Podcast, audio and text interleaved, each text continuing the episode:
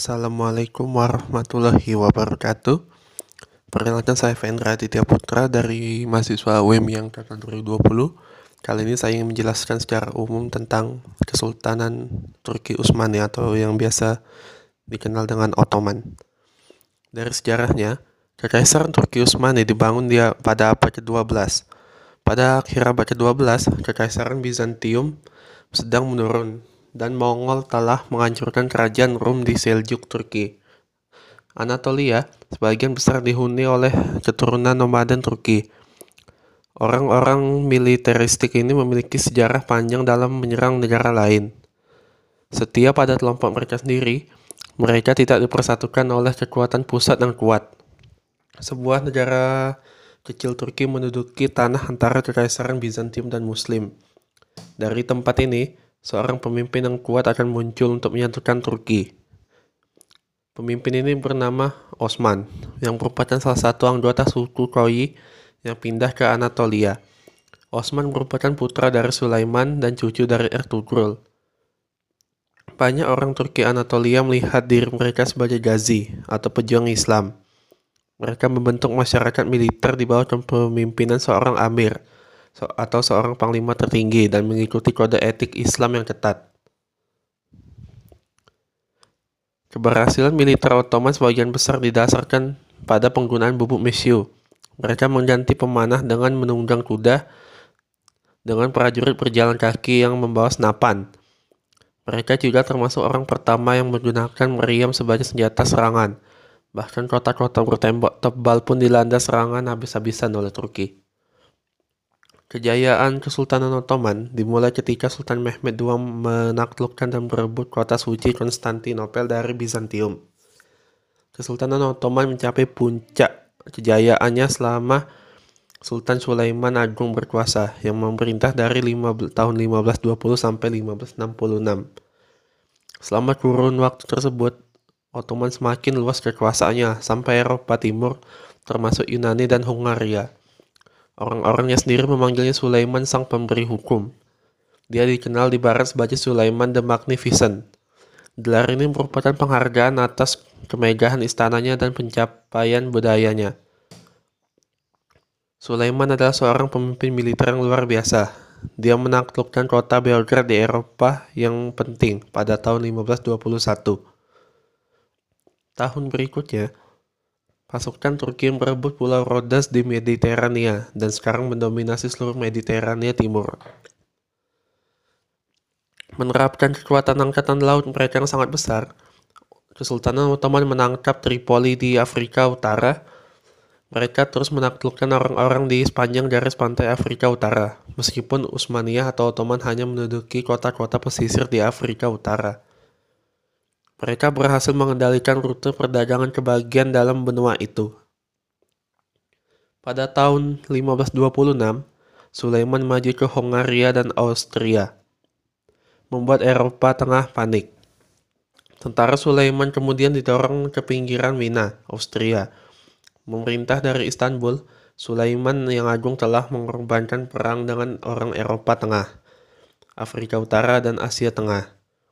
Dia telah menjadi raja paling kuat di dunia. Hanya Charles lima, kepala Kekaisaran Habsburg di Eropa, yang hampir menyaingi kekuasaannya.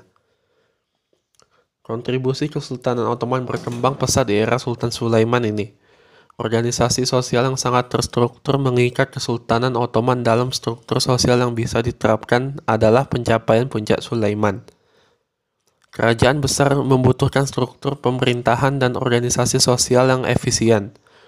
Sulaiman membuat kode hukum untuk menangani tindakan pidana dan perdata. Dia juga menyederhanakan dan membatasi pajak, dan mensistemasikan dan mengurangi birokrasi pajak pemerintahan. Perubahan ini meningkatkan taraf hidup sebagian besar warga dan membantu menjadikan Sulaiman gelar pemberi hukum. Sebagai seorang Muslim, Sulaiman diharuskan untuk mengikuti hukum Islam. Sesuai dengan hukum Islam, Ottoman memberikan kebebasan beribadah kepada komunitas agama lain, khususnya agama Kristen dan agama Yahudi. Mereka memperlakukan komunitas ini sebagai millet atau bangsa. Mereka mengizinkan setiap milad untuk mengikuti hukum dan praktik agamanya sendiri. Kepala milad melapor kepada sultan dan stafnya.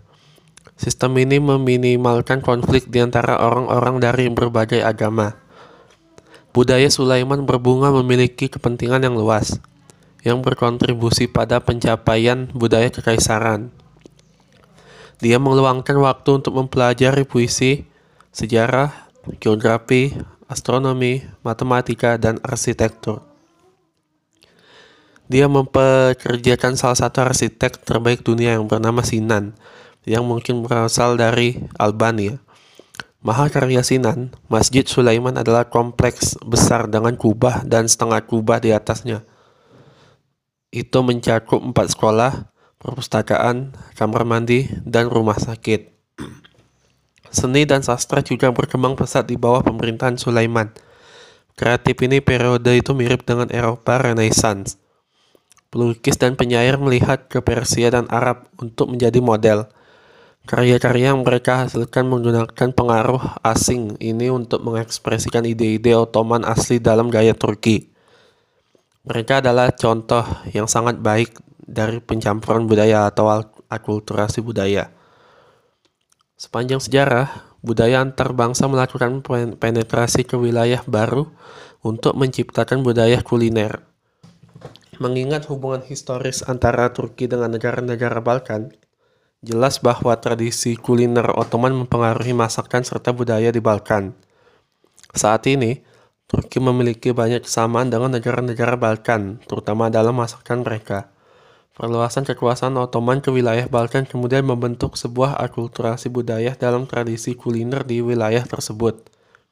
Masakan khas dalam kehidupan sehari-hari masyarakat Balkan banyak mendapatkan pengaruh Turki, misalnya sarma, dolma, moussaka, torlitava, dan borek adalah salah satu warisan kuliner Ottoman yang utama.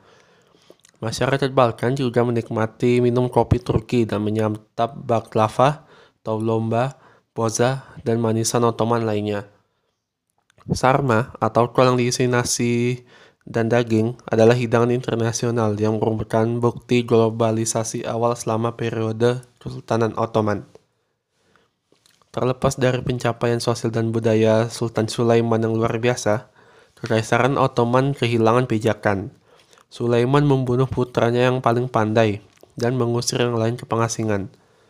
Putra ketiganya, Selim kedua, yang tidak kompeten mewarisi tahta. Sulaiman menetapkan pola bagi para sultan di kemudian hari untuk mendapatkan dan mempertahankan kekuasaan. Sudah menjadi kebiasaan bagi setiap sultan baru untuk mencekik saudara-saudaranya. Sultan kemudian akan menahan putra-putranya di harem, memutuskan mereka dari pendidikan atau kontak dengan dunia. Praktik ini menghasilkan barisan panjang sultan lemah yang akhirnya membawa kehancuran bagi kesultanan.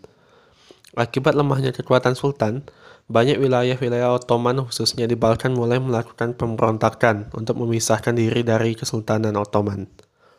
Hal ini terus, terus berlangsung sampai kesultanan Ottoman kalah di Perang Dunia Pertama, di mana Ottoman menyerahkan banyak sisa wilayahnya ke sekutu, khususnya ke negara Inggris dan Prancis. Kesultanan Ottoman pun resmi runtuh dan dibubarkan pada tanggal tiga Maret tahun seribu sembilan ratus dua puluh empat. Namun, Kekaisaran Ottoman terus mempengaruhi dunia hingga awal abad ke dua puluh.